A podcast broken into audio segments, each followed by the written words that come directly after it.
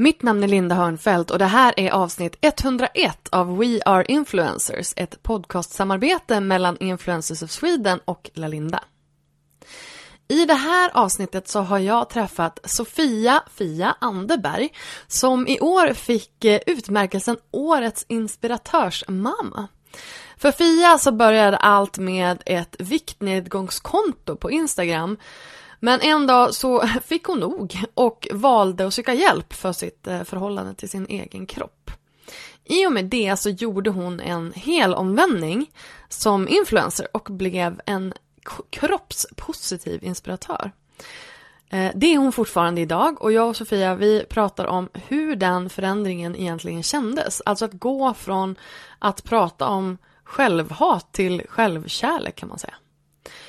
När man är mamma och har många följare i sociala kanaler så får man garanterat en hel del pekpinnar och tips som man kanske egentligen inte har bett om.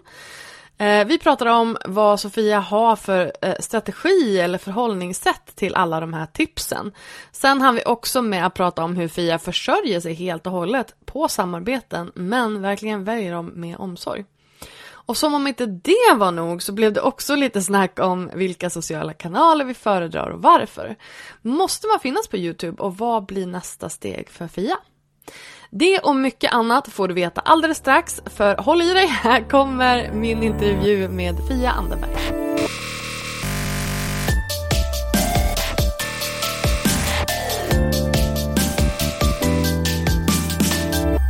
Är du redo att bygga en lönsam närvaro i sociala medier med både ett varumärke och en följarskara som du är stolt över?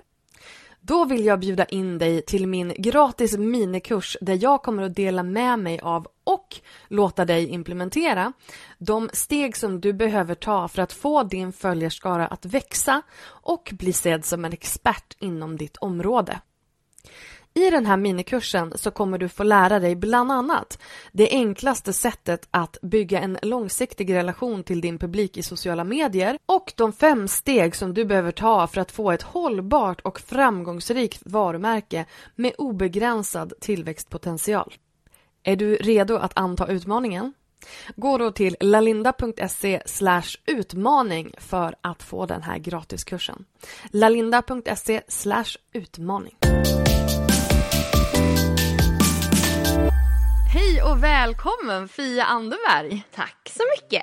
Och välkommen till mig, för att nu sitter jag hemma i ditt vardagsrum mm. och poddar. Välkommen till Halmstad! Tack så mycket! Tack så mycket! Jag har ju varit i, i Malmö nu den senaste veckan och tog en liten avstickare upp till Halmstad för att uh, hälsa på dig.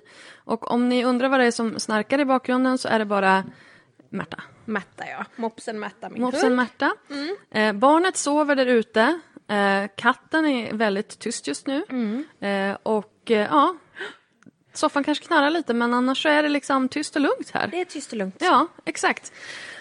Gud vad det är, det är så roligt att vara här. Vi träffades ju bara första gången bara för någon månad sedan, två månader mm. sedan kanske. På... Men av någon anledning känns det som vi har träffats förr. Eller hur? Men jag tror det har med Instagram att göra, att man har sett varandra där liksom hejsan hejsan. Precis, men sen så känns också du som en sån här person som eh, men vi känns ganska lika mm. på många sätt. Mm. För att vi liksom, det känns som att vi vibar. Mm. Vi vibar. Jag känner detsamma. Vad bra, vad skönt så att det inte var bara jag.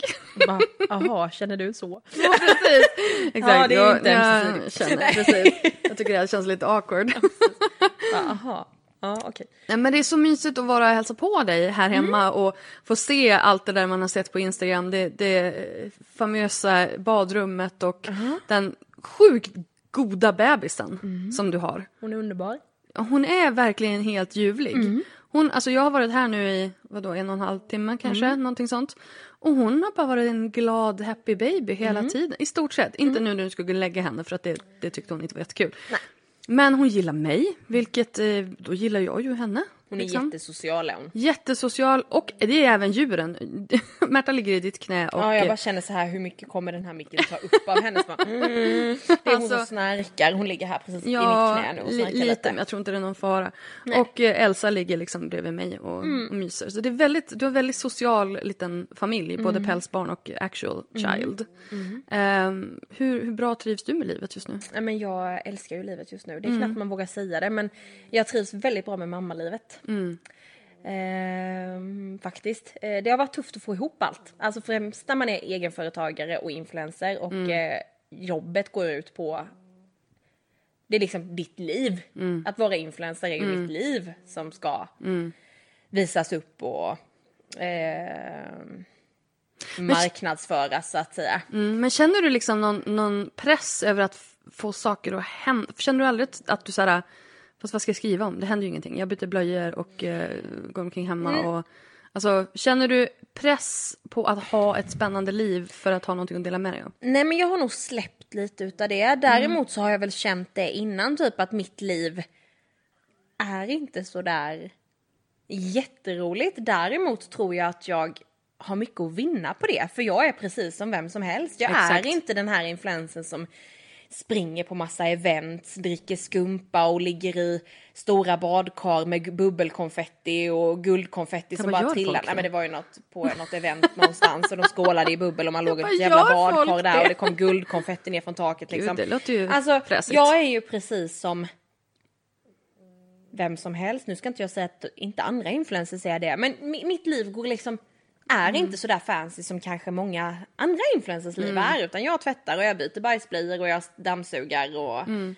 Du är relaterbar. Mm. Jag, jag, tror att eh, det kanske är det folk kan liksom känna lite, därför folk gillar mig. Ja. Eh, jag är inte riktigt som andra influencers på det planet. Men berätta, var, alltså för att nu känner jag ju någonstans också så här att du, innan du fick barn så var du ju en, eh, alltså primärt en, en kropps, alltså, det heter väl inte kroppspositivitet, det tror jag inte det är ett ord. Kroppspositiv inspiratör kallar ah, jag mig. Bra, mm. bra, bra. Eh, och det var liksom din primära eh, liksom inriktning. Men nu är du, har du ju blivit en sån där mamma-influencer också. Ja. Eh, vilket ju blev väldigt tydligt här i måndags då du var på Mammagalan i Stockholm och vann Årets mamma? Eller vad var det? Årets inspiratörmamma var det. Årets inspiratörmamma. Mm. Ja, alltså... Jag tror att det var något nytt.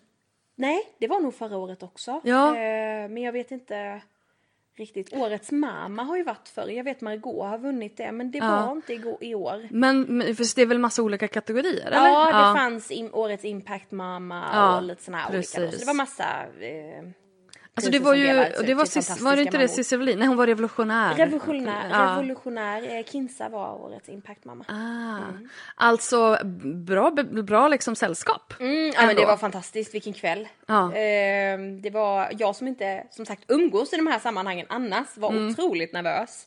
Eh, och få gå på sån här, sånt här event ja. eh, med bara massa coola mammor liksom. Det var ju skithäftigt, folk som ja men inspirerar så otroligt mycket folk. Eh, det var verkligen en ära och sen att det var verkligen en ära att bara få vara nominerad till det här priset. Mm. Eh, men sen att vinna det också var verkligen wow. Så att jag menar nu har du ju liksom någonstans också äntrat en liten annan eh, målgrupp mm. så att säga. Tagit mm. ett, ett, ett nytt kliv mm. eh, för, för, vilken, vil, alltså mot, din, mot dina följare. Mm. Men kan du inte, kan du inte liksom take me back? Var, vart började den här influencerresan för dig? Alltså, jag kan egentligen börja där mitt Instagram började överhuvudtaget. Det var ju ett, viktnedgång, ett klassiskt viktnedgångskonto för mig från början när jag var som sjukast. Snacka om liksom helomvändning. Mm. Eh, det var ett Eh, när jag var som sjukast i, eh, ja, i ätstörningar eller vad man ska säga, ja i mina ätstörningar så mm.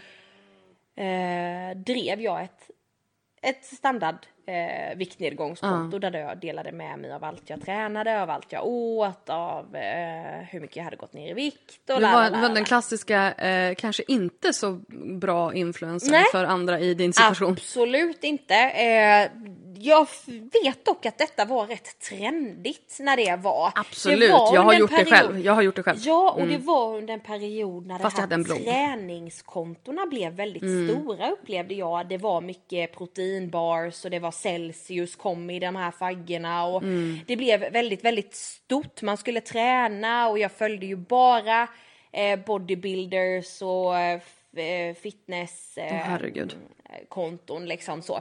Eh, så det var en jättebra eh, motivation till att fortsätta gå ner i vikt kan man säga. ja.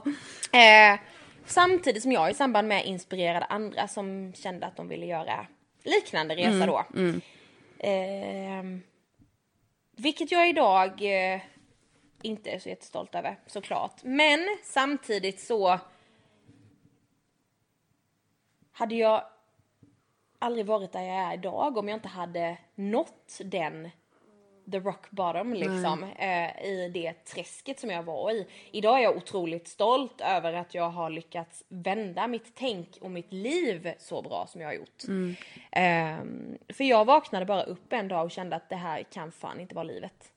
Nej Livet- precis, vad, vad hände? Hur, hur vände det Nej men liksom? alltså jag hade varit iväg, jag och mitt ex hade varit iväg på en eh, resa Mm. i sex veckor i Asien, en resa som jag hade drömt om skitlänge. Och när jag kommer hem så inser jag att hela den här jävla resan har gått ut på att jag har grubblat över hur, hur jag ska få till träningen och vad jag ska äta. Åh nej.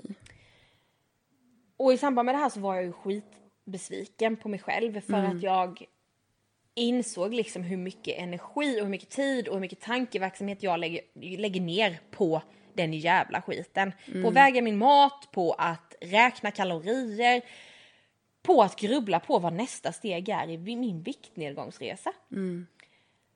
Och jag vaknade, det var faktiskt så här för mig att jag bara vaknade upp en dag och, och kände att det, det här kan inte vara livet. Jag hade levt så här sedan jag var 12 år gammal i stort sett fram och Oj. tillbaka, jojobantat, varit väldigt fokuserad på min vikt, haft bulimi till och från, eh, varit väldigt kroppsfixerad, vägt mig mycket. Ena sekunden har jag bantat, tränat jättemycket, sen har jag bara hetsätit och det har varit en jävla berg och dalbana hela min hälsoresa egentligen.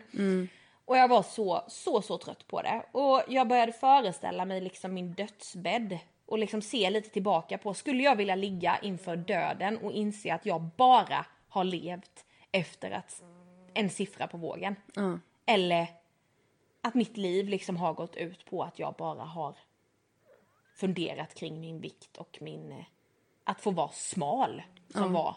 För det är ju, det är ju oftast, det är ju det också så här, varför, varför gör man det? Varför har man ett viktmål eller ett, men, men om det handlar om, om det bara handlar om utseende, då är det ju någonting som är snett. Okej om, om man vill vara stark och, och, ja men du vet, att man vill må bra, att man vill känna att som jag har svinont i ryggen just nu och det är förmodligen för att jag inte har styrketränat på väldigt länge. Och då, jag menar, det kan jag ju känna att gud jag måste träna. Men det är för att jag vill ha en kropp som inte går av. liksom. Men Och just det- utseendehetsen.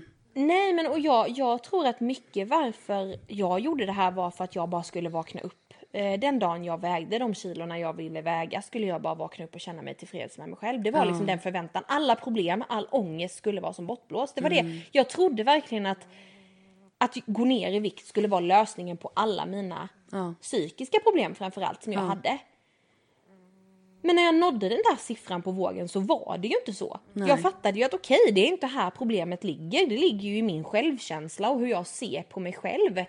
Ehm, jag tycker att det är, för mig är det en jätteviktig del i mitt kroppspositiva liv att träna och äta hälsosamt. Det är för att jag vill kunna leva länge, jag vill kunna orka saker och ting. Jag mår väldigt mycket bättre om jag får röra på mig. Så det, det, det handlar inte om det, utan för mig har det alltid handlat om att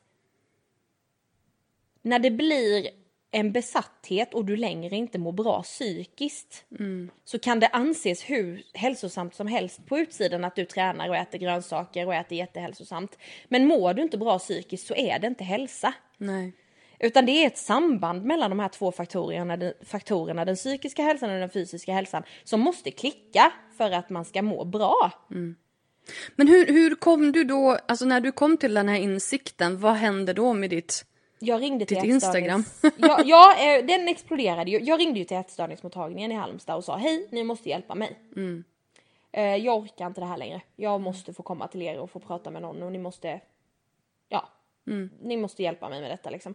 Så jag fick utgå utredningar där då och fick ju diagnosen då väldigt, väldigt kroppsfixerad. Så jag hade ju liksom inte, hade ju inte bulimi då. Jag hade, var ju absolut ingen anorexi eller eh, UNS eller någonting sånt. Eller Vad är UNS? Så, eh, utan närmare specifikation. Det är liksom Ah, en okej, okej. lite så.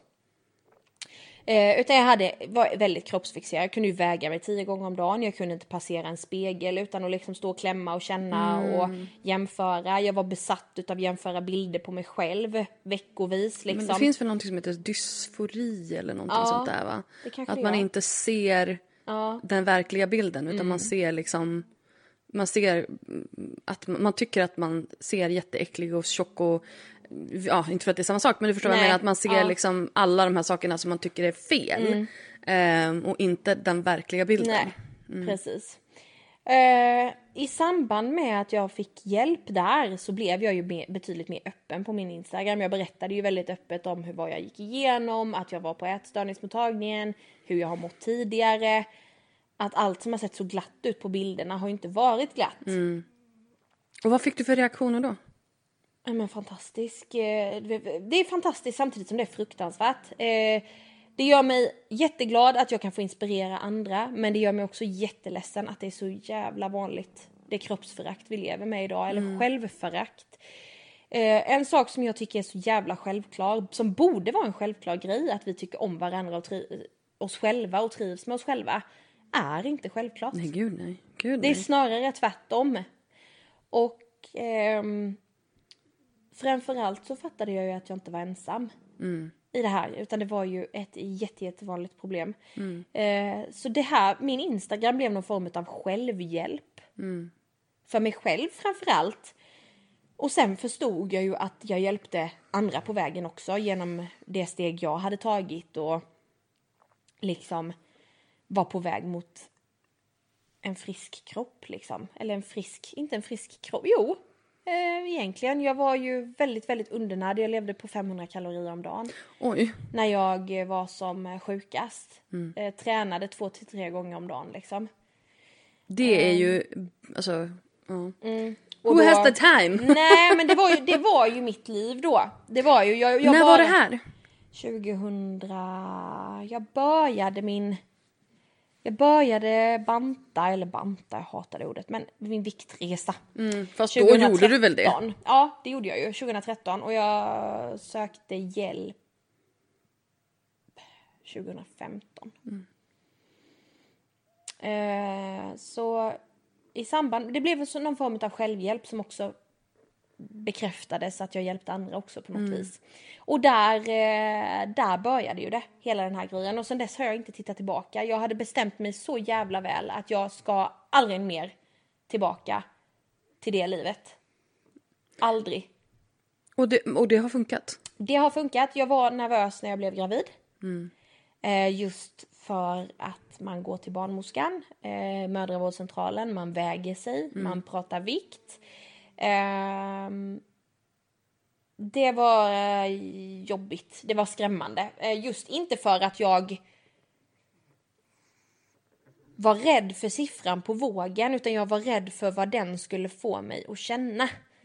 Jag var rädd att den skulle trigga mig till att hamna i onda cirklar igen på något vis. Men jag bad faktiskt min barnmorska om att jag inte ville prata om vikt. Jag ringde innan första besöket och sa att hej, så här ligger det till. Jag är före detta ätstörd, jag var maniskt besatt av att väga mig. Jag vill inte att vi pratar vikt. Jag väger mig jättegärna om ni behöver se vad jag väger för att se min utveckling under den här graviditeten, absolut. Men jag vill inte diskutera Nej. min vikt. Jag vill inte att du nämner min vikt, jag vill inte att vi pratar om hur mycket jag har gått upp. Så länge ingenting är skadligt för mig eller barnet. Exakt. Mm. För naturligtvis är det skadligt för mig och barnet om någonting händer eller la la la la la la. Ja. Absolut. Men så länge allt ser fint ut och värdena ser bra ut och barnet Och skadligt som i att, eh, eh, liksom, im- imminent danger, inte så här, oj, du kanske inte blir av med, med dina gravidkilon efter Exakt, utan jag graviditeten. pratar ju om någonting som skulle kunna vara farligt för, Exakt. för barnet. Ja. Liksom. Och eh, det gick jättebra. Eh, skönt. så det var, det, var, det var min... Eh, det var mitt sätt att hantera det på och det var ännu en Jag tycker det är jättebra. Jag tror att det är väldigt många som skulle behöva ha den konversationen med sin barnmorska. Ja, För att jag- där, där har jag ju också, i och med liksom min, eh, min resa, min den här eh, gravid vecka för vecka, Mm. skaffa barn själv-grejen. Om ni inte har hört om den så ehm, Ja, då kan man gå in på min blogg, Mm. lalinda.se och läsa det. Eh, då, jag har vid, I och med att eh, mitt BMI blev liksom eh, hindret till att jag fick eh, hjälp med att skaffa barn själv så pratade jag ju väldigt mycket om det på gravidvecka och, och, och liksom mina kanaler. Och fick ju då höra väldigt många skräckhistorier om just hur man har behandlats i, inom, alltså som, som gravid och att man ska bli gravid. Ehm, och, och är överviktig. Jag hör ju jättemycket om detta på Instagram också. Mm. Eh, folk, eh, blivande mammor som har kommit till barnmorskor som säger, berättar för dem att du får inte gå upp ner, mer i vikt nu. Liksom. Nu har Alltså- du gått upp 8 kilo eller 10 kilo eller vad du nu har gått upp. Nu får inte du gå upp mer och man bara känner lite så här, fast det bestämmer Varför ju inte då? vad jag. Nej men exakt. Alltså det är ju väldigt, väldigt, väldigt individuellt. Det finns ju de som bara går upp 6 kilo och äter som hästar. Det finns de som går upp 30 kilo och har levt precis som de gjorde innan graviditeten. Mm. Det, det, det är liksom, bara för att du har gått upp 30 kilo eller 20 kilo eller 10 kilo eller vad du nu än har gått upp så betyder inte det att du har suttit och tryckt onyttigheter under hela graviditeten. Nej, nej.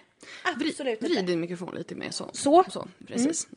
Eh, så det, det är liksom det som är, eh, så det, det har ju varit mitt bästa tips under hela graviditeten egentligen när jag har fått folk som har frågat eh, hur ska man göra och jag är rädd för att bli gravid och prata vikt och sådär.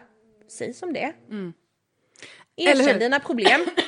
Och ifall inte den barnmorskan eh, respekterar det, skaffa en annan. Mm. Du har rätt till att byta barnmorska. Det ska Ja. vara en du känner dig 100% bekväm med. Exakt. I den, I den här resan. Liksom. Det ska Mm. verkligen vara någon som kan respektera dig för det. Och någon som du känner dig trygg och bekväm med. Men när du då, för jag tänker liksom att när du då gjorde hela den här skift, det här skiftet från eh, viktnedgång till eh, Kroppspositiv. kroppspositiv, kroppspositiv. Det är ju, det är ju lite grann som natt och dag. Ehm, och att du då liksom, hur, hur, hur kändes det? För jag menar, det är ju inte så, för jag menar jag har gjort den här resan själv. Att liksom gå från självhat till acceptans till att faktiskt tycka om sig själv. Och det var ju inte någonting som hände över en natt men det, kände, det känns lite grann som på dig att du så här. Nu bestämde jag mig och då är, då, nu gillar jag mig själv. Nej, så var det inte. Jag bestämde mig för att jag skulle, för att det var slut med bantandet. Eh, däremot gick jag ju jättelänge i KBT hos ätstörningsmottagningen, lärde mig, fick, eh, fick mycket verktyg. Jag hade ju otroligt mycket ångest kopplat till min vikt och till min, nej, till min kropp, alltså min, till min kroppsfixering hade jag Ja. jättemycket ångest. Ehm, så jag jag lärde ju mig med tiden samtidigt som jag fick enorm självhjälp av mig själv. Det var lite fake it till you make it. Alltså det blev nästan att jag intalade mig att jag mådde bra och till slut gjorde jag det liksom. Till slut blev alla de här tipsen som jag delade med mig av min vardag också. Ehm, så jag har liksom Eh, jag, jag, jag, jag bestämde mig, eh, det, det, det kan provocera många, så lätt är det inte. Nej, eh, det, är, det är inte lätt. Hela den här resan är inte lätt. Och bestämma sig är verkligen, jag tror det är typ det största och svåraste steget. Jag tror att det är det, och det, och det första steget. Ja. Det, det är inte liksom att man har bestämt sig och då är det klart. Nej. Utan man bestämmer sig och sen börjar jobbet. Men man kan. Och det är det jag känner lite att kanske många använder det som jag kan inte. Jo men alla kan. Det är inte, det är inte lättare för någon i det samhället vi lever i idag utan alla kan. Eh, Men vi har olika gränser. Våra det- gränser ja, på olika och- ställen. Precis, och man har olika historier i eh, ryggsäckarna också liksom. Men alla kan. Och alla lever vi med, med tanke på hur samhället ser ut idag, så lever vi, oavsett om man är tjock eller smal, så lever man förmodligen med eh, någon form av skev kroppssyn. Det är alltid något man inte är nöjd med. Eh, Precis. Och det där är ju, det där är ju någonting som, alltså, som vi, främst kvinnor, oavsett hur vi ser ut, så blir vi ju, får vi veta att vi är fel. ja, Eh, och då är det ju liksom, ja, och då, det, det spelar ju som sagt ingen roll, utan det där är ju, eh, dare I say, patriarkatets fel. Jo men lite så, det, antingen är man för tjock eller så är man för smal och det ska vara lite att ta i men det ska absolut inte vara för mycket att ta i. Och det ska vara vältränat men det ska inte vara för vältränat för det är ju jätteäckligt enligt folk. Och Mm. man ska ju man ska ha synliga armmuskler men absolut inte för tonad. Nej, och det nej. ska vara en vältränad rumpa men den får inte vara för liten. Och inte för stor. Nej, men den ska gärna vara lite stor, men den Ja. får inte vara för hängig utan Nej. den ska ju gärna vara lite fast. Så att det är ju det, är ju det här hela tiden, det spelar ju liksom ingen roll. Nej. Och det är ju det här jag försöker inspirera folk till att liksom det viktigaste jag har lärt mig och liksom det som har genererat också till att att jag och Rasmus kan vara ihop idag är ju för att jag älskar mig själv. Ja. Jag tror att för att man liksom ska kunna ge en partner eh, villkorlig kärlek eh, liksom och Ovillkorlig kärlek. ja, Jag bara, ta bort det. Nej, men jag, jag tror att för att man ska kunna älska någon fullt ut och ge den allt av dig själv så tror jag att man måste älska sig själv i grund och botten. För annars tror jag alltid att det finns någonting som skaver. Eh, kan man inte ge kärlek till sig själv så har jag svårt att tro att man kan ge den. det vet jag inte, det vet jag inte om, jag, om jag håller med men jag tror att man har väldigt svårt att ta emot den. Vilket Mm. Jag gör att då kommer det bli o- obalans. Och det är det jag menar, att jag tror att du kan säkert ge din partner jättemycket kärlek, men jag tror någonstans att det kan bli knaggligt i och med att du kanske inte har den där självkänslan och den synen på dig själv som du behöver för att kunna ta emot den kärleken som ges. Och där tror jag att det oftast blir lite fnurror på tråden eller vad man ska säga. Jag tycker ju att självkärlek är revolutionerande liksom. Ja, alltså gud, det, det ja. är ju verkligen, verkligen typ det viktigaste man måste känna. Ja. Eh, och ett ofantligt jobb att jobba med sig själv. Hur, gör, hur Men- gör man då? Man följer mig på Instagram. Nej, men alltså det, det finns hur mycket tips som helst. Jag skriver ju jättemycket om detta på bloggen. Eh, jag skriver jättemycket om detta på, på Instagram också. Eh, jag skriver mycket övningar man kan göra. Jag skriver mycket tips. Jag skriver mycket tankar kring det. Ehm, sociala medier, om vi ska börja någonstans, sociala medier som är en så stor stor del av våra liv idag.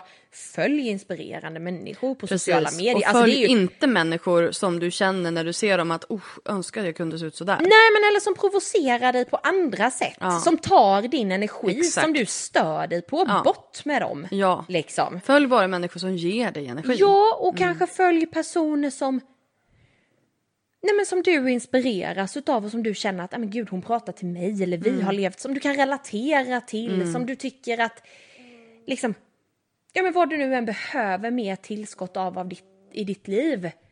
Följ det. Ehm, för, för det finns, eh, provoceras man, plocka bort, Ja, avfölj. Man måste hur? liksom inte, Och vill man gå in och vara lite, bli lite provocerad då och då, då kan man gå in på det kontot då. Man behöver inte följa nej det. men så länge man mår väl och man kanske mår bra av att bli lite provocerad Ja. ibland också. Alltså, Måste få vi elda upp sig lite grann. Men man får inte skriva ändå- dumma saker ändå. Men Nej. man får, man får bli lite irriterad Man ibland. får bli irriterad, man måste inte alltid berätta det för personen. Mm. Nej man måste precis. inte alltid Ring alls en vän istället. Ja men typ, och man måste inte tycka likadant, det gör vi inte och det finns anledningar till det. Men jag tror att för att man ska få så bra energi som möjligt liksom och fyllas med det som man kanske behöver i den här självkärleksresan så är det jätteviktigt att man liksom eh, följer rätt personer på sociala medier sådana som man känner att de ges, ger dem någonting liksom.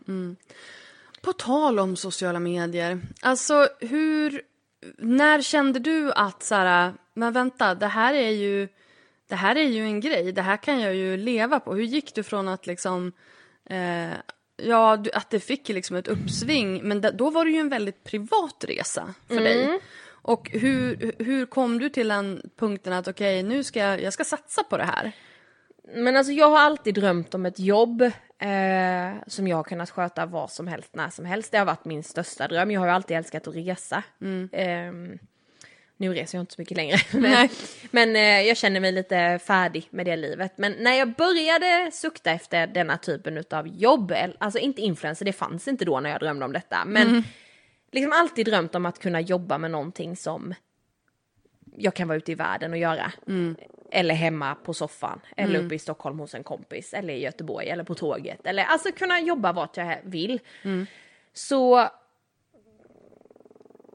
jag har alltid sökt det, men aldrig riktigt känt att jag har väl inte hittat det riktigt. Eh, så, vad, vad skulle det kunna vara liksom? Driva eget. Men sen så eh, i samband med att mina följare ökade och liksom mitt konto blev större så fattade jag ju, den här någonstans, det var 2016, jag vet inte när influencer marketing liksom började, var Jo det men där det någonstans? var eller? där någonstans. Ja. För vi, jag eh, startade ju föregångaren till Influencers for Sweden, Better bloggers 2014. Mm. Och sen eh, omvandlade vi det till Influencers for Sweden 2016. Mm. Och jag tror att det var väl då det började komma. För jag minns när jag skulle döpa Better bloggers, som det var från början. Då hade ju, alltså ordet influencer hade ju börjat komma liksom i USA och sådär. Men inte till Sverige. Och då var jag så här, ja men jag kanske får hålla mig borta för det är ett svårt ord. Det är liksom, folk kommer inte att fatta vad det är för någonting. Så jag bara, ja men okej, men då håller jag mig till bloggare.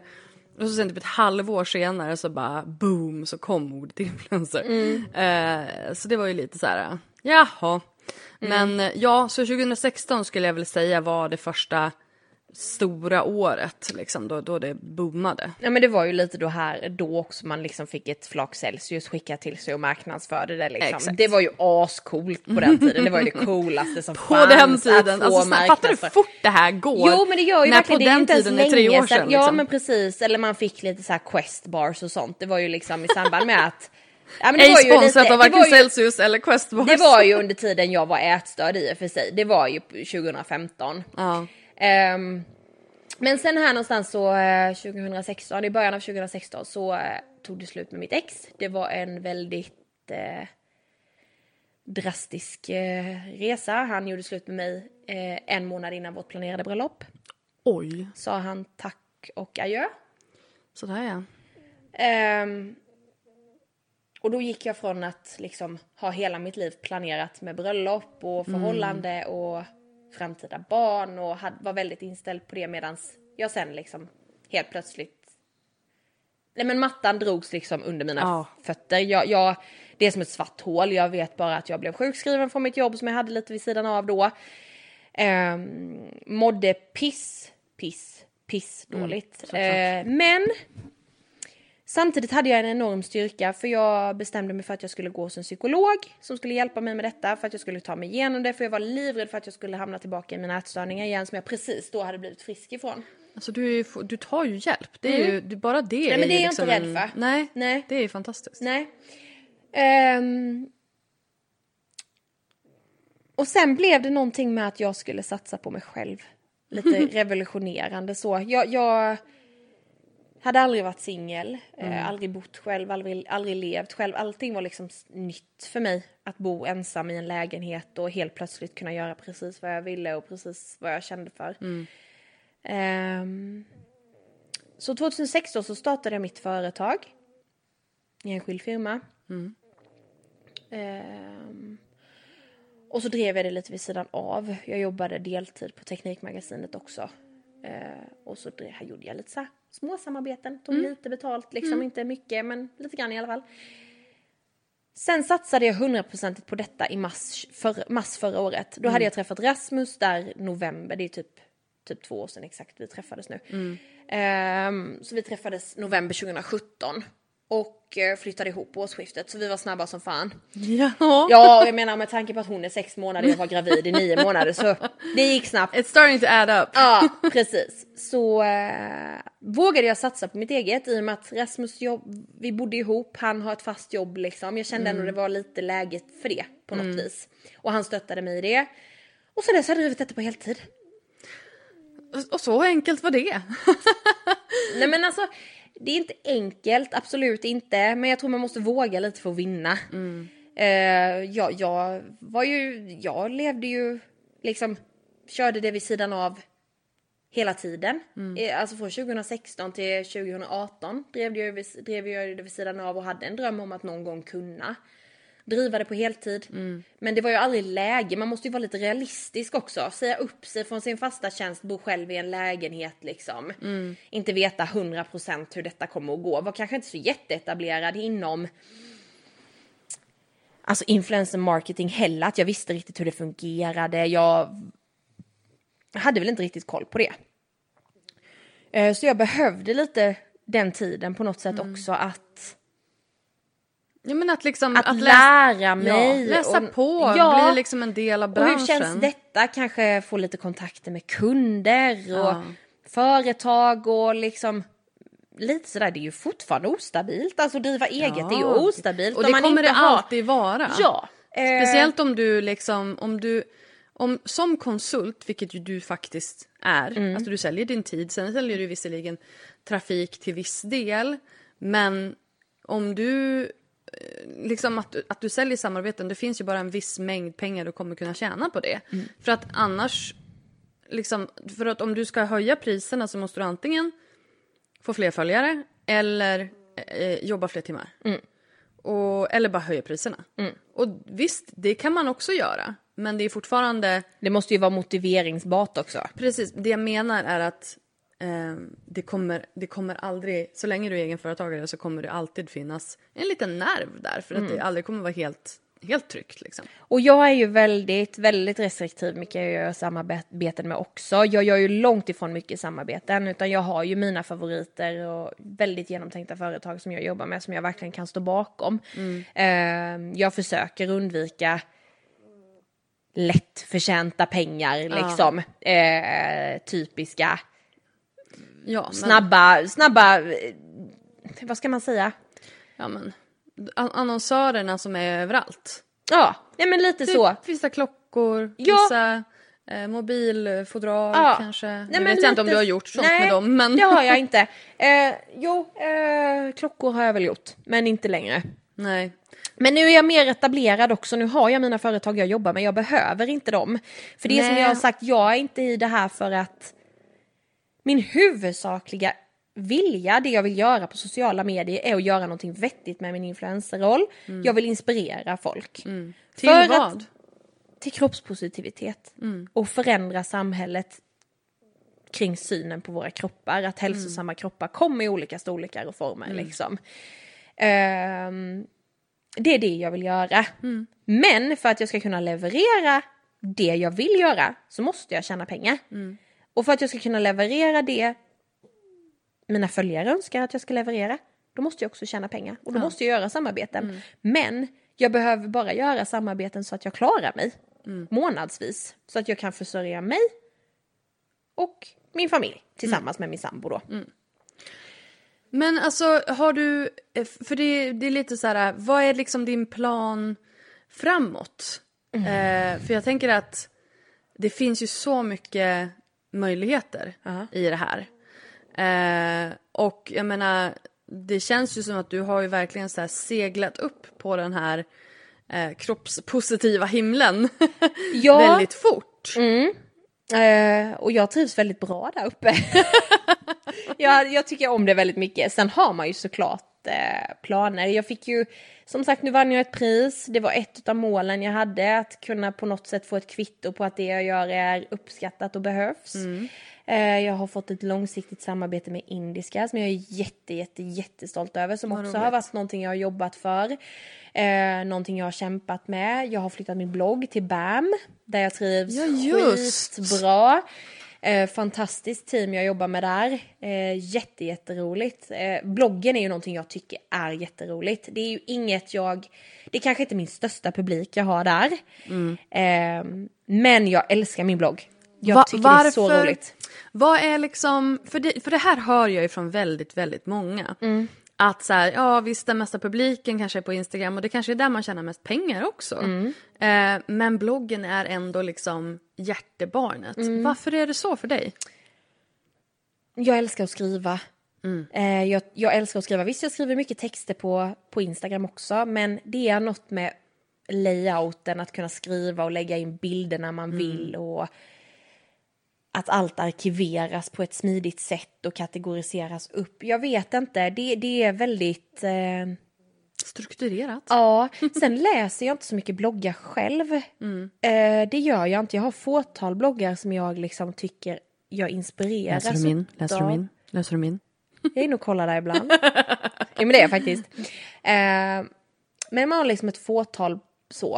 Eh, men jag älskar att skriva. Och jag älskar att ha bloggen lite som ett komplement, att kunna utveckla. Framförallt, framförallt är det ju möjlighet att kunna skriva betydligt längre texter än vad man kan på Instagram. Eh, just det här i och med att jag skriver mycket tips, mycket how to. Eh, när det kommer till kroppskärlek och självkärlek och kroppsacceptans och allt det här. Eh, jag skriver ju jättemycket långa strategiska eller vad man ska säga. Och det är ju väldigt eh. Google-vänligt. Ja, och med punkter, eh, hur man älskar sin kropp, pang, pang, pang, sju tips, eh, sju övningar, hur du gör, ska göra för ökad kroppsacceptans. Alltså jag lägger ner enormt mycket tid på de här inläggen. Och jag älskar ju det. Eh, samtidigt då som att Instagram är någon liten Samtidigt den största kanalen eh, och väldigt lättillgängligt. Eh, det, det är ju, Instagram är ju väldigt smidigt om man inte orkar läsa så mycket, bara vill se bilder typ. Fast jag gillar ändå, alltså, för jag har väldigt svårt för de som bara lägger upp snygga bilder, en liten emoji och inte skriver någonting. För då är det så här, vad, vad vill du att jag ska göra? Hur, Ja. hur ska jag, vad, vad ska jag känna? Vad är det du försöker förmedla? Finns det något budskap? Det har jag väldigt svårt för. Mm. Ja. Men sen är det också väldigt viktigt det här med bloggen för att då har du ju en, en egen plattform. Nu ligger du visserligen på en eh, magasinplattform men Det är min egen domän. Ja, det är jättebra. Mm. Det är jättebra. Och du, och du äger innehållet där. Det finns ingen som kommer att... Det finns ingen algoritm som kommer att liksom ändras. Nej. Jag menar Instagram, vi äger inte Instagram. Nej men de skulle ju bara kunna säga nu tar vi bort Instagram och Exakt. vad fan är jag då? Exakt. Ingen, jag är ingen då. Jo, det är du ju. Men, Jo men jag är ju allt på Instagram. ja. Jo, men exakt. Och det är ju lite grann Det är ju så läskigt när man tänker så. Ja, det är det. Du, nu kommer de inte göra det. Nej. att liksom, det är ju Det är en miljardbusiness. spel, Eh, Mark Zuckerberg är ju, han är mycket men han är fan inte dum i huvudet. Nej. Han är ett geni. Ja. Och liksom när det då gäller eh, men, men det är ändå så här, det är viktigt att äga sin egen publik tycker jag. Därför pratar jag ju väldigt mycket om mejllistor också.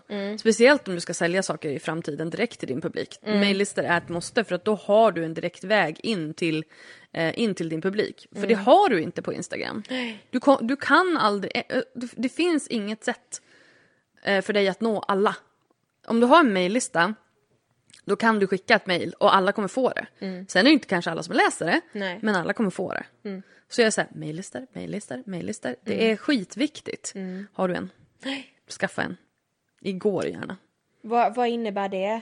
Till följare liksom? Ja men precis, alltså du ska samla in dina följare, de som gillar dig, deras mejladresser. Ja.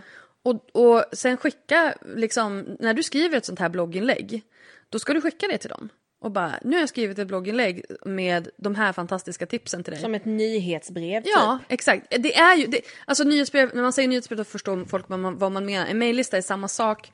Men jag gillar inte ordet nyhetsbrev därför att du ska inte bara skicka ut nyheter. Du ska Nej. kommunicera med din publik på samma sätt som du gör på en blogg. Mm. Ehm, du ska skicka en, ett, eh, menar, du ska skicka värdefull information till dem. Mm. Och när du skriver ett sånt här inlägg och dina nu vet jag inte hur många du har jämfört med ditt Instagram. På Instagram har du nästan 100 000 följare. Mm. Jag gissar att du inte har lika många på bloggen. Nej, tyvärr. Nej, men om de här, om 50% av dina Instagram-följare signar upp sig på ett nyhetsbrev, då har du en direkt väg in till dem. Och ifall du då en dag skulle vilja skriva en bok eller göra en egen klädkollektion eller eh, göra en webbkurs eller vad, det, vad som helst, då har du de personerna med dig redan.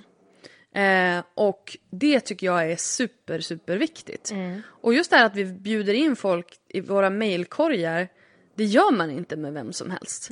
Ehm, så att, ja, jag vet inte. Jag, ty- jag tycker att fler borde börja tänka mail. För det här är också någonting när man tittar på till exempel svenskarna och internet och sådär. Alla använder mail. Alla använder inte sociala medier. Eh, och man använder mail varenda dag. Men sen är det också algoritmerna liksom. Men okej, Instagram är störst, Mm. eh, bloggen är hjärtebarnet.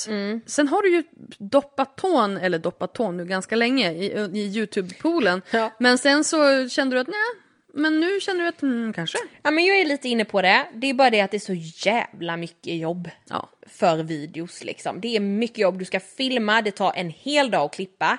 Just nu kan jag inte se hur jag ska hinna med det med ett barn. Nej. Om jag ska hinna med min Instagram och min blogg också. Det du får göra själv. då är ju att lägga ut klippningen. Ja, Och det, alltså, sen är, det, sen är ju det liksom en, en, en strategigrej. Du är så bra på stories, och jag, så jag tror ju att, ehm, ja, och jag menar du har ju haft YouTube innan, men jag tror ju att det verkligen eh, skulle vara liksom en bra kanal för dig. Sen så tror jag att publiken har inte riktigt hängt med. Du var säkert lite tidig. Ehm, men jag menar, om du tittar på nu som till exempel en person som är väldigt stor i din nisch, Linda-Marie Nilsson. Hon är ju jättestor på YouTube. Så att liksom, det finns ju absolut eh, en plats. Men sen är ja, vad vill man satsa på? Jag kommer ju göra, jag har ju liksom nu gjort en, en medveten strategi att satsa mer på YouTube tutorialmässigt, alltså göra liksom mer videos för entreprenörer om hur man använder sociala medier. Eh, jag la upp en video i går, en sån här nybörjarguide till Instagram stories, för det är jättemånga som är så här jag pratar om Instagram stories, hur bra det är. Och de bara, men jag har aldrig gjort den, jag vet inte hur man gör. Så jag är så här, öppna appen, gå. Alltså du vet, jag visar verkligen basic, basic, basic, basic, basic så. Men att man liksom, ja men att man pratar om sådana saker och personligt varumärke och alla de sakerna som är kopplade till min business. Ehm, och jag tror just sådana här sju sätt att älska din kropp, det är sånt som jag tror också går hem på YouTube i längden. Sen gillar folk vloggar, men du behöver inte göra vloggar. nej. Du kan också göra den här typen av liksom, Det körde jag, jag hade något som hette självkärleksmåndag. ja. Det var ju väldigt uppskattat. Ja. Men sen är det också, jag känner lite så här, folk som håller på med både blogg och Youtube och Instagram. Mm. Blir det inte kaka på kaka någonstans? Vad ska jag skriva på bloggen då om jag ska dela, över, dela ut alla mina sju tips på, in, på, på Youtube? Jag tänker att det är olika publik och att man konsumerar olika innehåll på olika sätt.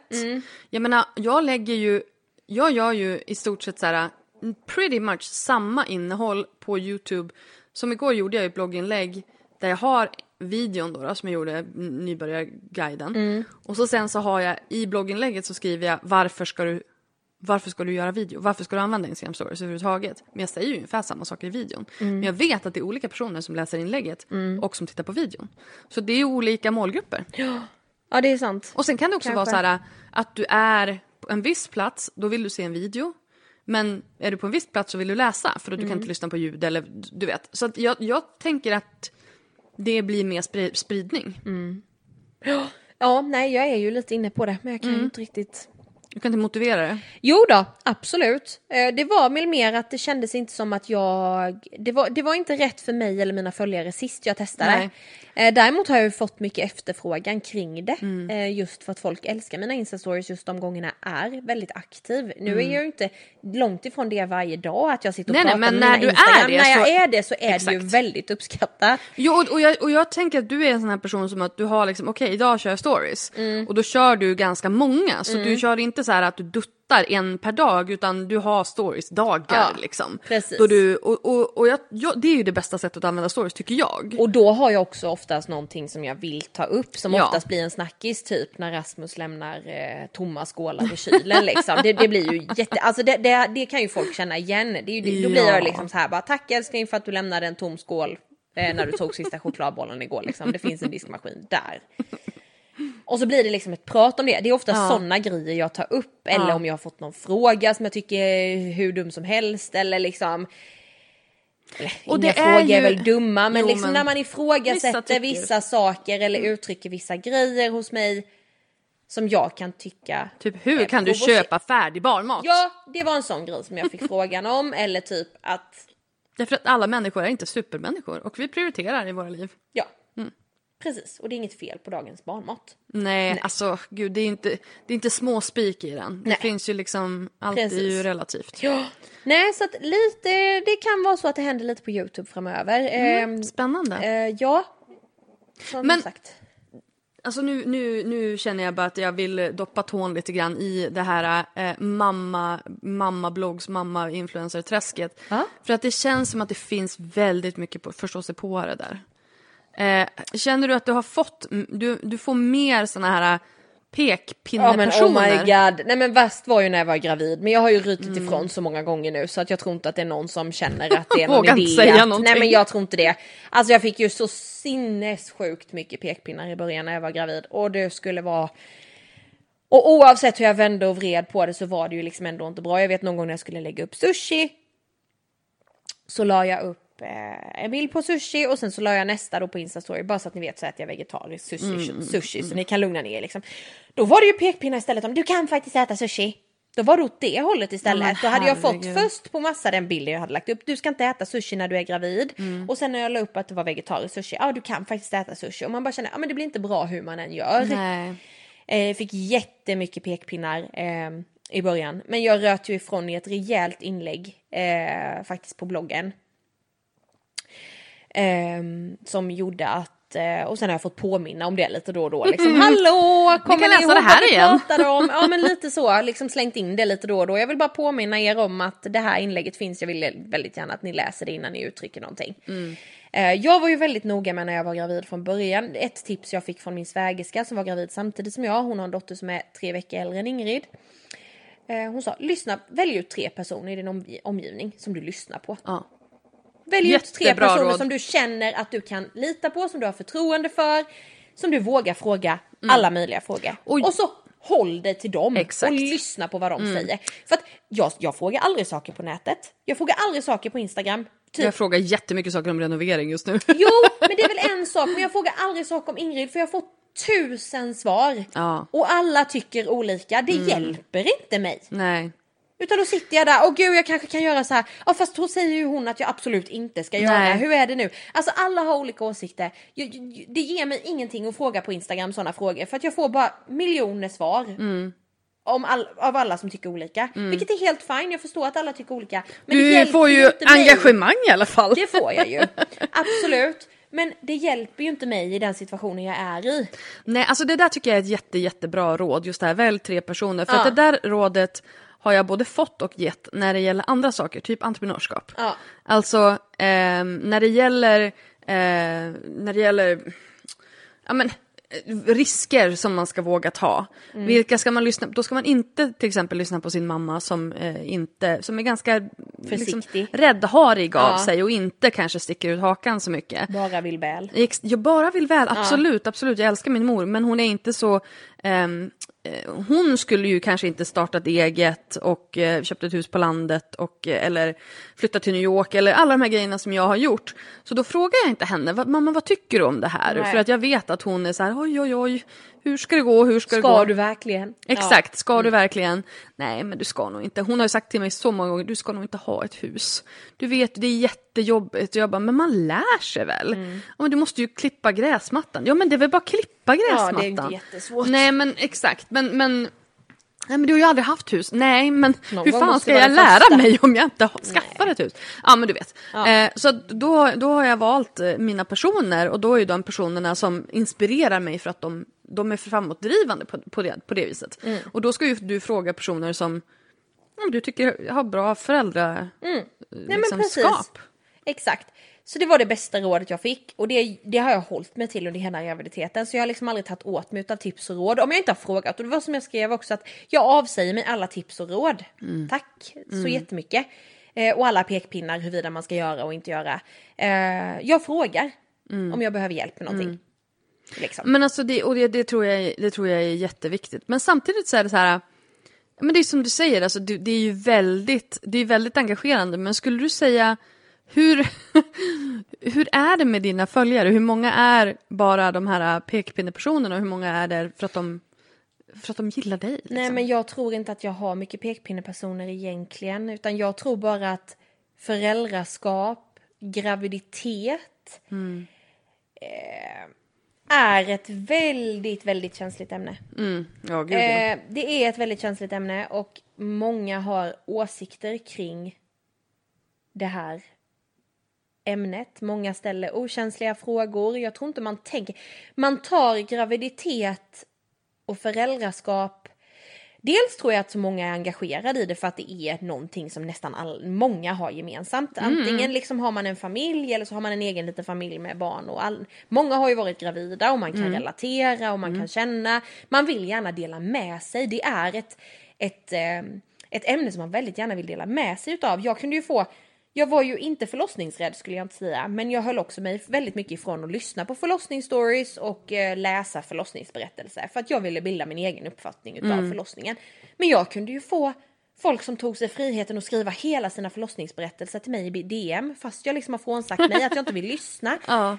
Folk har ett behov av att Ja. berätta. Men känner du det nu i efterhand? Att du förstår liksom dragningskraften i det? För att jag, jag, jag kan tänka, nu har inte jag fått barn, men jag kan tänka mig att det är Jo. en sån här situation som är så här, det är så häftigt Ja. och det är så personligt och det är liksom någonting som bara, Mm. du vet, uppfyller en, att man verkligen bara vill prata om det. Och jag förstår också att det kan vara någonting som är väldigt jobbigt. Absolut. Alla kan inte relatera till den här fantastiska känslan, Mm. kärleken som man känner till sitt barn. Det första, alla gör inte det. Det växer framför många, vissa får förlossningsdepressioner, vissa mår väldigt dåligt, vissa har en tuff förlossning. Eh, som man kanske inte läser om någonstans utan må- man kanske bara läser om den här bebisbubblan och de här fluffiga rosa molnen eller blåa molnen. Och allting är så underbart, allting är så fantastiskt. Det finns så mycket kring graviditet och förlossning som inte pratas om. Att amning, amning är ju också ett jätte, oh my god vad amning är intressant! Det är så intressant! Folk är så intresserade av amning. Det är också ett sånt ämne som är väldigt, också väldigt så, Oj, oj, oj. pekpinnar. Jaha. Eh, eh, väldigt mycket pekpinnar kring hur jag valde att ge ersättning samtidigt som jag ammade. Eh, det var väldigt Men mycket då är tankar inte det kring jättebra ifall de Nej. inte äter tillräckligt? Nej, Nej. det ska man inte göra. Nej, varför ska man inte göra det? då? Man ska amma bara. För att annars Men om man minskar inte bröst. kan? Nej, Nej, nej, men alla kan amma förstår du. ja okej. Enligt dem då. Ja, förstår. Och jag tar ju fighten för att alla kan inte amma. Man kan inte säga alla. det är Kan som man att säga... inte bara få göra som man vill? Nej men och det är som jag säger också. Det är som att sä- säga att nu ska jag släppa ett underklädesmärke som passar alla. Det är livsfarligt. ja. Nu ska jag klä- släppa ett klädesmärke Var det inte som någon passar som gjorde alla. det nyligen? Vilka är alla? Var inte det som någon som gjorde det nyligen som släppte ett underklädesmärke som passar alla? Alla. Ja det är fantastiskt. Mm, eller hur? Väldigt mycket storlekar måste man ha då. Jättemånga. För att passa alla. Och lite så tycker jag att man kan inte använda ordet alla när det kommer till amning. Och jag var ju väldigt så, jag har för lite mjölk, du kan inte ha för lite mjölk, det är väldigt ovanligt att ha för lite mjölk. Ja. Och man bara, men alltså är du i mitt vardagsrum och ser hur mycket jag sitter med Ingrid, hängarna i pattarna hela dagarna liksom. Hon blir inte nöjd. Nej. Jag ammade timmavis. Mm. Och hon var ändå bara missnöjd. Till slut så gav jag henne flaskan och hon blev mätt. Ja. Ja, obviously. Problem fast, solved. Fast, fast så är det inte. Om du ammar så anpassar mängden sig efter ditt barn. Och man bara... Nej men, alltså. Nej men, Liksom, nej, nej, nej. snälla, men kära. återigen, som sagt, förstå sig på det. Ja, och, som det- kan bättre och som vet exakt hur min situation är hemma. Det tycker jag är väldigt fantastiskt. Mm, eller hur? Eh, hur man kan eh, tycka det. Så att det, det, det, det är sådana här ämnen som man väldigt gärna vill dela med sig utav och väldigt gärna vill. Eh, och som jag förstår det, det pratas alldeles för lite om det. Eh, men samtidigt så Det, det, jag, jag skulle aldrig dela med mig av min förlossningsberättelse till någon som är gravid, bara rakt upp och ner öppet så. För jag, vet, jag har ingen aning om hon kanske är livrädd för att föda barn och så ska jag sitta där och berätta att min förlossning var ett helvete. Pågick i 48 timmar och var skitjobbig, jag skulle aldrig göra om det. Ska jag sitta och berätta det när en, en, en mamma är, i vecka 38 och snart ska föda sitt barn? Ja, nej. Nej, Nej. det känns väldigt respektlöst Ja. Mm. i min, mina öron. Jag skulle aldrig få för mig att göra det. Eh, samtidigt förstår jag att det är kanske någonting man har behov av att dela med sig utav. Speciellt om man kanske inte Man har tror fått dela att det- med, del, nej. inte, de, inte haft någon att prata med. Exakt. Men jag då som ville ha en väldigt open-minded syn på Mm. förlossningen ville inte höra hur ont det gjorde. Nej. Ville inte höra vilka... Eh, hur många ti- timmar det tog. Nej. Jag ville liksom bara vara, vara helt nollställd. Ja. Nej, då är det ju svårt det här med sociala medier om man säger så.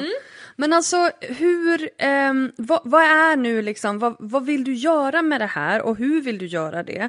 Och vad är liksom, vad, vad är målet? Vad är målbilden? Vad, är, vad, är liksom, vad ser du framför dig om fem år? Fem år? Jag sa det som att det vore 50 Oj, år. Fem år? Vad ser jag mig framför mig om fem år? Jag vet inte. Alltså jag... jag. Vilken fråga. Ja, jag vet. Vet alla, alla, alla du frågar som den här frågan, vet alla det eller? Nej, nej jag frågar inte alla Nej, den. du frågar inte alla Nej, alltså jag, jag kör ju bara på volley nu vet du.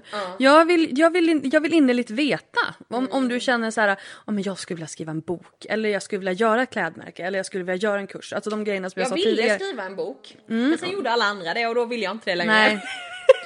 nej, rimligt. Fast det känns samtidigt som att den boken som jag ser framför mig att du skulle skriva, den tycker inte jag är skriven än. Nej. Så att liksom, Nej, eh, det, det, det är lite sådana grejer. Jag har ju eh, önskningar, eh, planer kring kläder och... Anledningen till att jag Så. liksom påpekar det här eller frågar det här det är för att jag är ju av, en väl, av den väldigt starka eh, tanken och eh, åsikten att i förlängningen så kommer du behöva ha andra inkomster än, eh, än annonser. Därför att jag tror att, ja men vi ser ju Eh, reklamtröttheten kommer även till influencers. Nu tror jag inte att det kommer att vara lika... Alltså jag tycker att du är en av dem som sköter det så bra så att jag tror att du kommer att klara det längre för att du har förtroendet och du har eh, relevanta samarbeten etc. Men jag tror ändå att det kommer att bli tufft att bara ha annonser Åtminstone om man vill tjäna pengar. Om man bara liksom vill så klara sig, ja nej men då visst fine. Men om du vill tjäna pengar, om du vill liksom Som jag har sagt innan så buffert. är jag ju inte i det här för att tjäna pengar på det Nej. viset. Jag vill ha en inkomst Ja. eh, för att kunna leva. Mm. Det är det jag är här för. Jag vill fortfarande satsa på. Det är därför jag inte... Jag hade kunnat tjäna bra mycket mer pengar än vad jag gör idag. Om jag hade Precis, gjort men jag tänker så här föreläsningar, det måste saker du kan, Oh, du kan, som du kan för göra. folk, nej, nej, nej, nej, nej. Jo, men- Nej, nej, nej, nej. Jo men Nej. nej. Jag kan inte det. Jag Fast- får tunghäfta. Nej, jag, jag, tunghäfta får jag absolut inte. Var, men jag vet inte. var, får jag bara fråga, var, var kommer det här ifrån? Alltså va, varför är du rädd att prata för folk? Jag för jag menar, hatar att prata inför folk. varför då? Jag vet inte, jag tycker det är läskigt. Varför då? Jag vet inte. Det, För att det, det, det som jag tänker det är ju liksom just det här att det är väldigt många som har den här ja, men flashbacken till högstadiet när man skulle stå framför folk och prata om andra världskriget eller Gustav Vasa eller någonting som man inte kan någonting om. Mm. Och så blir det liksom bara så här, "Haha, alla tittar på när jag kommer säga fel. Mm. Men om du pratar om framför folk om någonting som du kan, som du brinner för framför Mm. människor som brinner för samma sak, då är det inte så läskigt. Jag är ju, jag har ju föreläst lite. Mm. Eh, har jag gjort. Men det är så outhärdligt jobbigt innan. Jag bara, det blir bättre. Du skulle vara så bra Nej men på jag tror det. inte att man lär sig det. Jag tror att det är något man föds med. Ja, I, have, I beg to differ. Jag, jag har en vän, Elin Kero, Nevnarien, eh, bloggare, som hade total, alltså första gången jag skulle, jag försökte släppa upp henne hon skulle föreläsa på en, Jag ska bara kolla till mitt barn. ja okej. Hej Mert! Eh, jo, Bloggaren. Nej, ja. Eh, jo, för Elin, hon var ju en sån här person som verkligen så här, jag hatar att stå framför folk, jag hatar att föreläsa, jag hatar, jag hatar det. Eh, första gången jag försökte, hon hade ju liksom, men hon hade ju typ så här riktig ångest för, inför det här. Eh, och jag såg henne första gången hon försökte göra det här framför människor hon kände. Eh, och hon, det gick inte, hon bröt ihop liksom. Och nu gör hon ju det. Nu föreläser hon ju på fotoskolor och ute i... Hon, hon är ju fotograf liksom. Så att hon, nu gör hon ju det. Så att, eh, och nu tycker hon att det är kul. Så att det är inte medfött. Nej okej, det är inte medfött. nej, nej men alltså jag förstår ditt tänk. Eh, Jag förstår verkligen ditt tänk. Och sen framförallt eh, ur miljöaspekter också. Eh, just konsumeringen. När det kommer till oss influencers, vi bidrar ju till konsumering. Så Är det ju. Precis. Mm. Ehm, ja, men det är klart jag har planer. Eh, på tal om konsumering. Nej men eh, alltså jag, jag vill ju, har ju en dröm om att släppa ett klädesmärke. Eller underkläder liksom. Mm. Jag skulle vilja be- jobba betydligt mer som modell. Mm. Eh, ut på de medierna då och synas liksom i de sammanhangen. Mm. Eh, Men det här, det här pratade vi lite grann om innan också. Vi pratade om liksom miljö, influencers, konsumtion. Men sen är det ju också så att du och jag har ju båda en, en annan fight som vi ehm, som vi fightas med. Och det är ju liksom ja, men just den här kroppspositiva eh, självkärlek. Eh, men även att som tjock person accepteras av samhället. Och den fighten sker ju delvis genom konsumtion, genom samarbete med företag som då vä- väljer att vända sig till, ehm, Oss. Liksom, ja, till oss. Och, som vill synas i de här sammanhangen. Exakt. Och för mig personligen så var det ju tidigt en, en fight om ehm, att få in fler storlekar i olika butiker. Och, för, och när, när jag då, inte jag lyckades med det, men, men liksom det, alltså när det har hänt, då vill man ju lyfta det. Men då blir man ju också en del av konsumtionsproblematiken. Och då är det svårt att vilken fight ska man välja liksom. Mm. Jag tror man måste liksom någonstans landa i att alla inte kan göra allt. Alltså lite så känner jag. Jag måste försörja mig. Eh, influensa är mitt jobb. Jag måste försörja mig. Däremot är det ju extra viktigt då att jag kanske tänker på annat som vi diskuterade innan. Att jag väljer att äta betydligt mindre kött. Jag skulle inte kalla mig för vegetarian men vi, våra matlistor är ju helt köttfria. Eh, när vi veckohandlar. Ehm, Pratar Jag- du om det? Nej, det har jag nog inte gjort eh, speciellt mycket. Mer än att jag delar min veckans matlista någon gång ibland och har tankarna på att bli mer och mer vegetarisk och Ja. frågat, om, frågat om tips på recept och Ja. konton att följa när det kommer till vegetarisk kost och liksom Men jag såna- tycker att den här, den här grejen är så intressant. För du var lite så jag vet inte om jag vågar prata om det här. Men jag tycker att det är så intressant att... För det, det handlar ju om balans. Vi, ingenting kan göra, ingen kan göra allting rätt. Vi är inte perfekta människor. Vi, vi kan ju bara göra så gott vi kan. Och det kommer att komma folk med pekpinnar. ehm, för det gör det alltid. Och de personerna gör garanterat ännu mindre rätt. Ehm, men det som, är, det som jag menar här, det är så här, just den här diskussionen kring att uppmana till konsumtion och ändå och, och, och liksom någonstans försöka kompensera för det privat. Men att prata om det. För att det kan ju också ge liksom en mer nyanserad bild. För att när, om du inte gör det, då får man ju liksom, då är det ju bara konsumtionsbilden man får och då vet ju inte... Alltså förstår du vad jag Jag menar? förstår vad du menar. Eh, Det, det man är kanske rädd för är ju... Det som jag kan känna att jag är rädd för som offentlig person är att göra fel. För man, man, man får inte göra fel som offentlig person. Du är inte... Du, du, du får inte lov. Du, du, det är uppfattningen jag har när jag inte kanske... Inte kanske så mycket när jag kollar på mitt eget kommentarsfält. För jag är väldigt noga med vilka företag jag gör samarbeten med. Eh, hur, vad de står för. Jag kollar liksom om jag ska göra olika samarbeten till exempel med Ja, men jag, jag dubbelkollar allting och grubblar väldigt mycket över mina samarbeten innan jag gör dem. Liksom. Och tackar nej till mycket för att det inte känns hundraprocentigt i magen. Och det är ju jättebra. Eh, det, det är viktigt för mig för att jag kan inte stå där och göra ett bra jobb när jag inte kan stå riktigt för produkten. Ehm, men jag tror att mycket handlar om att man är rädd för att göra fel som influencer. För det, du, du, det, du blir ju uthängd. Och nu, nu är inte jag... Du, att- du blir jag ju, åh kolla hon, hon gjorde så här, fy fan vad dåligt. Och så Ja. kastar man, ägnar man stora liksom, eh, stora konton som gör detta också. Mm. Som eh, ägnar pajkastning och kastar tomater och så här, hur fan tänkte hon här och Mm. det här är inte okej. Och jag har ju fått mycket skit för att jag har stått för kroppspositivitet och är för smal enligt många. Många som har varit väldigt på mig med det.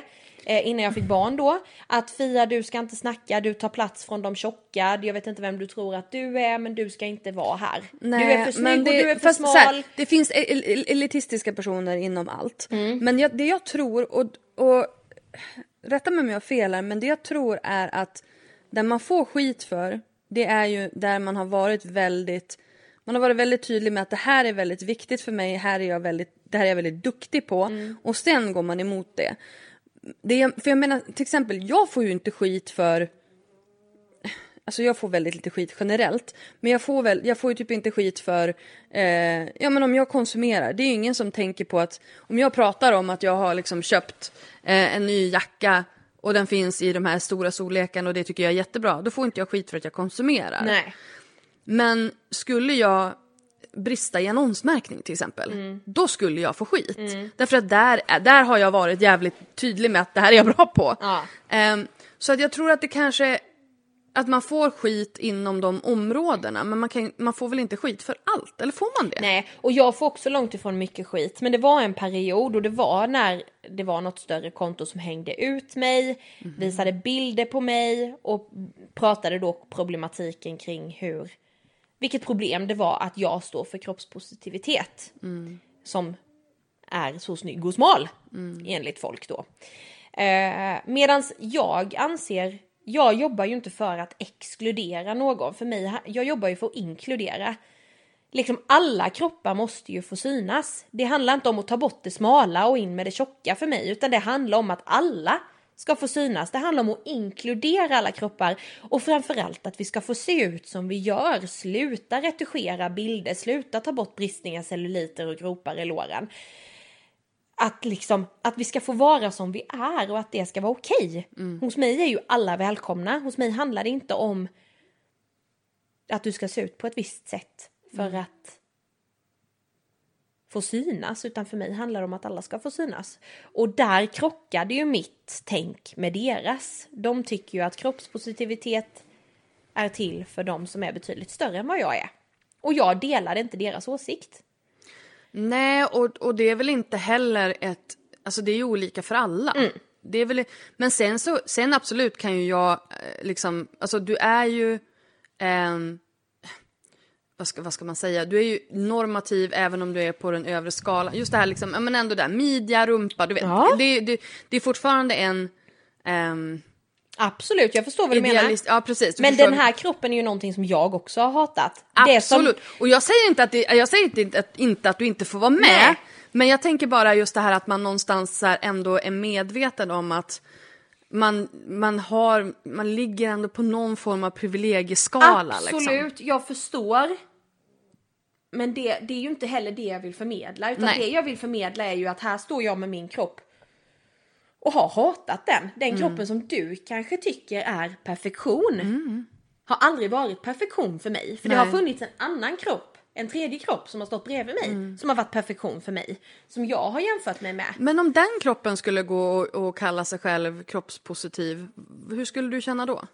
Absolut ingenting. För Nej. jag förstår ju att jag själv är precis så jag känner. Jag är ju fullt medveten om att folk jämför sig med andra. Jag är ju inte den enda som jämför mig med andra. Nej. En person som jag tycker har den perfekta kroppen kanske tycker jag har den perfekta kroppen. Mm. Och drömmer om mina breda höfter och min stora rumpa. Medan det är någonting jag har hatat och bara skulle vilja ha personen till vänsters lilla rumpa. Och Mm, Men det är, rumpa. gud, gräset grönare, alltid. Jo men så är det och det är ju det jag vill förmedla. Liksom känslan av att liksom vi alla är olika och vi alla kämpar på olika sätt. Sen, sen är det absolut, det finns ju en anledning till att alla strävar efter att bli, smal idag. Det finns en anledning till att vi alla Ja. strävar efter att vi mår dåligt över våra kroppar. För att det är ju det enda vi ser. Ja, det smala, det är utan bristningar, det är utan celluliter och det är utan gropar i lådan. Äntligen inte Nej, bara tack vet, vare sådana vet, som du... Det är ju underbart Ja. att se. Och det är framförallt underbart att se alla influencers som jobbar, oavsett kroppsform, som jobbar mot detta och jobbar med företag, företag som vill jobba med oss. Ja. Som står för detta, som tycker att det är viktigt, som tar, sig, tar åt sig utav det vi pratar om. Vidga sina storlekar, sluta retuschera sina modeller, visa hur det faktiskt ser ut. För jag menar, jag tänker så här, det är så många som säger, ja men sociala medier, det, du vet, ungdomarna mår så dåligt för man ser bara perfektion på sociala medier, bla bla bla. Men då tänker jag så här, fast hur var det då för 20 år sedan? Då inte sociala medier fanns, utan det vi såg då, det var tv, det var modetidningar, Löpsedlar. det var löpsedlar, alltså det var ju liksom, då var det ju det fanns ingen demokrati i liksom mediaspacet utan då fick vi ju bara se det, blev, det vi blev matade av de som bestämde vad som var okej. Då tycker jag ju att det vi har nu är miljoner gånger bättre därför att nu kan vi välja vilka vi vill inspireras av. Det det handlar om nu det är ju någonstans att ge liksom ungdomar, även vuxna såklart, men främst ungdomar, eh, ge dem informationen om vad som är om att allt är okej, och men också just det här att följ det du mår bra av. Och följ inte det som någon annan har sagt eh, hur det ska vara. Därför att nu finns smörgåsbordet. Det är bara att välja vilka Ja. du vill inspireras av. Vi har ju alla möjligheter att må bra egentligen idag med Ja. tanke på vilka, so- vilka sociala kanaler vi hänger på. Ja. Ehm. Ja. Nej, men, och, och ändå mår jättemycket folk dåligt. Men det, och, och det tror jag liksom allting Men vi har ju... det för bra i Sverige idag. Ja, och jag tror att det är också så här att eh, finns det inga problem så kommer man att hitta på sådana. Men sen så är det ju också så att Ja, men alltså, allting går mycket fortare, vi får otroligt mycket, mycket mer intryck. Mm. Jag tror att vi, har, vi är otroligt hjärntrötta idag just för att, jag menar, alltså, vi ser ju utmattning och det Men handlar vi ju om vilar intryck. ju aldrig heller. Nej, Vi sitter ju med de här jävla telefonerna fastklistrade kring huvudet Exakt. hela dagarna. Men det är ju inte sociala mediers fel. Nej. Det är ju tiden, som, alltså det är tiden vi lever i. Och du kan ju själv välja. Exakt. Hur och det är väl någonstans tid? det jag känner så här att här någonstans måste man också ta ett individuellt ansvar. Mm. Hur mycket du faktiskt då konsumerar av all den här informationen som finns där ute. Alltså någonstans så måste man ju också liksom vara medveten om sitt eget, eh, sitt eget ansvar Mm. i det. Eh, inte för att jag säger att det är någons eget fel att man blir utmattad. Det är ju också liksom en, det är ett socialt eh, liksom, problem, det är ett, ett samhällsproblem. Hur, hur glorifierat det är att vara upptagen. Eh, men vi har ju, som du säger, vi har alla möjligheter att må Verkligen. bra idag. Och en annan har ju snarare sett eh, kärleken i att tacka nej till saker och ting. Ja, Lära sig liksom att man måste inte vara med på allt, alltid. nej. Det är helt okej att bara vara hemma Ja, och inte göra någonting. Det Det är, är helt så. okej att inte träffa någon det är så skönt. och bara vara själv. Och då är det också så här, för jag, jag såg en, en föreläsning med Krickelin, eh, en eh, inredningsbloggare främst skulle jag väl säga, från Varberg. Och hon, ehm, hon sa så här, jag tycker det, det jag tycker är så fint med sociala medier det är att jag alltid har mina vänner i bakfickan. Det tyckte jag var väldigt fint och en väldigt så här, fin bild av sociala medier. För hon var också så här, jag är väldigt introvert, jag tycker om att vara hemma, jag tycker inte om att vara ute och träffa en massa folk. Men jag har alltid mina vänner i bakfickan så jag behöver aldrig känna mig ensam av den anledningen. Och jag bara, det tyckte jag var en väldigt fin, fint sätt att se på sociala medier. Och vår samtid, att man kan välja. Det kan vara jättemycket, det kan vara jätteöverväldigande. Eller så kan man ha sina kompisar i bakfickan. Precis, och framförallt kan man välja vilka man följer. Ja. För att slippa bli provocerad och slippa bli... Och det tycker jag, det är faktiskt ett ansvar man får ta Ja, själv. ja men det är faktiskt det. Ja. Ehm, absolut.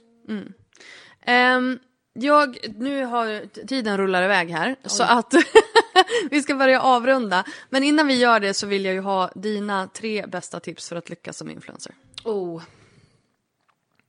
Eh, nummer ett är väl, alltså kör din grej, hitta din grej, hitta din nisch som du är bra på. Jag har min kroppspositivitet. Nu kan inte jag säga det bara för att du inte har kunnat säga det på hela tiden. Jag har min kroppspositivitet liksom som har varit min nisch från första början. Det som jag vill förmedla.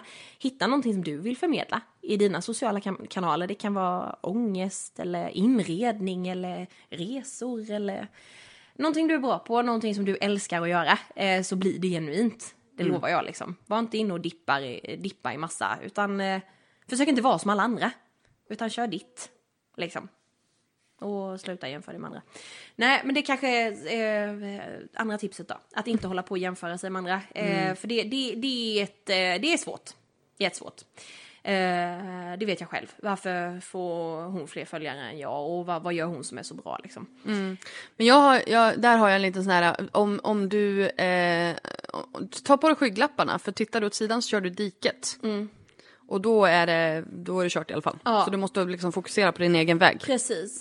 Eh, jättebra sagt Linda. Mm, tack så mycket. verkligen, Tack Verkligen så bra mycket. Mm. sagt. Nej men fokusera på ditt och jämför det inte med andra. För det är ingen som...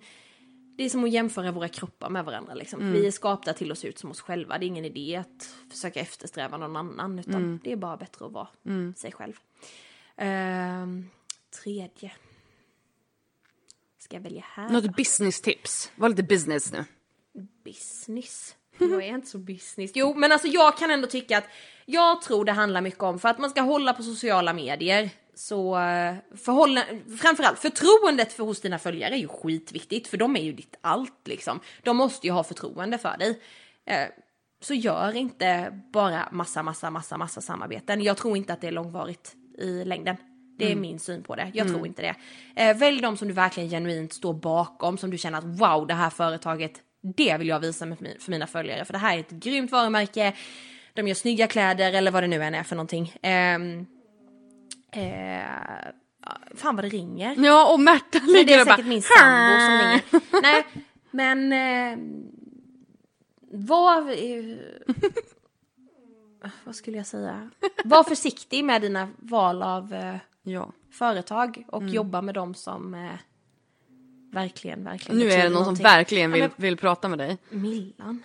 Så att eh, eh, jag tror att nu får vi avrunda. Ja men vi fattar det vad väldigt- menade där va? Ja men absolut, ja men just det här att vara liksom, vara selektiv. Eh, gör inte... Våga vara det också. Exakt, jag våga menar- välja bort. Ja, för jag menar jag förstår att det är jätte, jättelockande när det kommer ett företag som erbjuder en viss summa pengar och du tänker wow, det är en Instagram-post och en, några stories liksom. Mm. Det är skitbra betalt men ja. Men liksom. kan jag stå för företaget? är det här någonting som... eller är det en klump i magen? Gör lite research också på företaget. Vad Exakt. står de för liksom? Ja, jag måste svara här nu i telefonen. Ja, men eh, tack jättesnälla, jättesnälla, nu får jag panik så här. Eh, tack snälla Fia för att du var med i podden. Tack, puss och kram! Puss och kram! Hej! Hejdå! Och det var det för idag. Tack för att du lyssnade på podden. Och om du tyckte om den så får du jättegärna gå in på iTunes och lämna ett betyg och en recension på podden så att fler har möjlighet att upptäcka den. Ta också gärna en skärmdump av den här podden, lägg upp den på din Instagram story och tagga mig på @lalinda och berätta vad du tyckte. Vad tog du med dig från det här avsnittet? Var det någonting som du kände var peppande eller extra användbart? Jag älskar ju att höra ifrån er vad ni, vad ni, vad ni tycker om podden så det vore jätteroligt om du ville meddela mig det. Glöm inte heller att eh, följa mig på Instagram på @lalinda och du hittar mig även på min blogg på lalinda.se. Tack för att du har lyssnat. Hej då!